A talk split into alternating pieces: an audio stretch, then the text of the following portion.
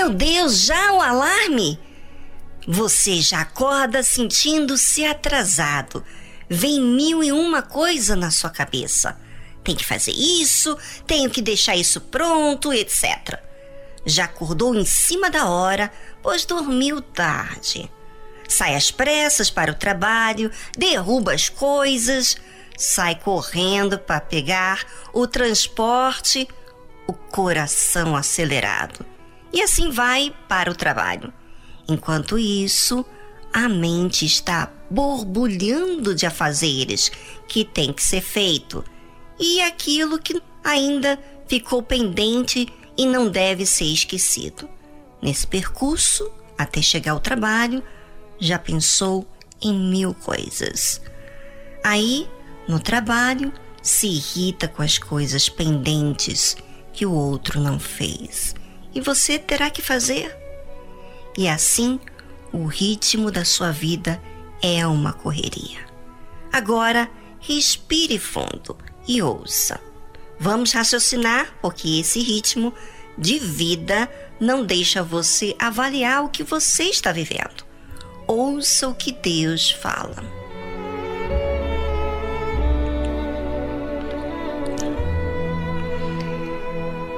Não pergunteis, pois, que haveis de comer ou que haveis de beber, e não andeis inquietos porque as nações do mundo buscam todas essas coisas, mas vosso Pai sabe que precisais delas.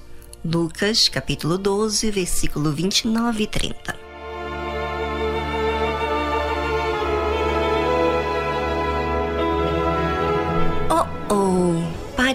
Tudo agora Quantas dúvidas acontecem nessa correria? Muitas, não é verdade? E quantas preocupações têm bombardeado a sua cabeça? De como será isso ou aquilo? Quantos aborrecimentos você viveu nesses dias? É, isso acontece quando andas inquieto Existem escolhas que fizeram você colher o que está colhendo. A forma de você não pensar nas consequências que isso tem gerado tem feito a sua vida uma bagunça. Nada dá certo. Tudo fica pendente. Para além disso, quanto mais trabalha, mais surge em trabalho. Parece que tudo isso tem te frustrado. Pois é, essa inquietação vem da ansiedade. É, você pensava que não era ansiosa, mas quanto menos você espera, você acaba ficando ansiosa por aquilo que deixou de ser feito e aquilo que tem que fazer. E muita gente fala que não tem essa ansiedade, mas vive agitado dentro do seu espírito. Jesus fala bem claro não pergunteis, pois, que a vez de comer ou que a vez de beber, e não andeis inquietos. A forma que ele está falando aqui é uma ordem, e essa ordem só é obedecida quando você entende que esse seu jeito tem dado prejuízo. Mas enquanto você gosta dessa forma sutil de você ver que pelo esse jeito aí agitados, as coisas parecem que saem do lugar. Você não muda. Não muda porque você no fundo não vê um problema sério. Mas a questão é que a sua mente, preocupada, não te deixa raciocinar com precisão. Vamos a uma música enquanto isso, coloque na sua cabeça para não aceitar essas coisas que interrompem a força do seu raciocínio. E voltamos logo em seguida.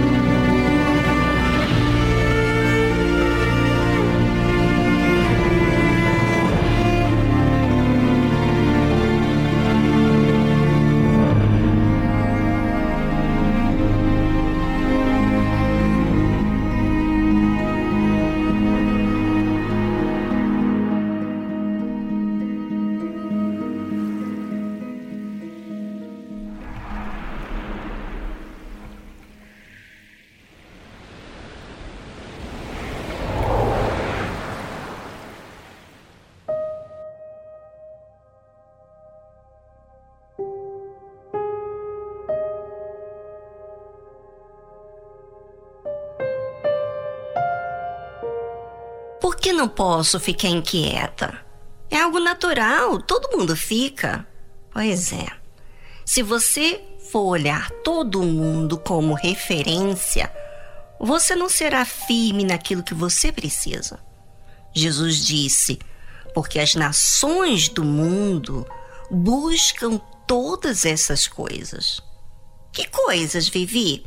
As preocupações têm que estar guardada, porque senão não vai dar, não vai ser resolvido. É isso mesmo, o mundo induz a gente cultivar aquilo que faz mal para a gente. Coisas que perdem o nosso tempo, coisas para nos distrair e não pensar. E com isso, o aumento de tudo que não é felicidade sobe, como o divórcio, o suicídio, a automutilação, vícios, enfim, tudo aquilo que nos autodestrói. Não sejas bobo. Não deixe que o mundo dite normas. Raciocine. Jesus ainda conclui dizendo: Mas vosso Pai sabe que precisais delas. Deus sabe que você precisa resolver as questões, mas não é desse jeito que se resolve. Atenda ao que Deus está falando. Sejas humilde. Confira sua vida porque quanto menos esperamos, parece que esse espírito do mundo quer nos influenciar. Então, vigie.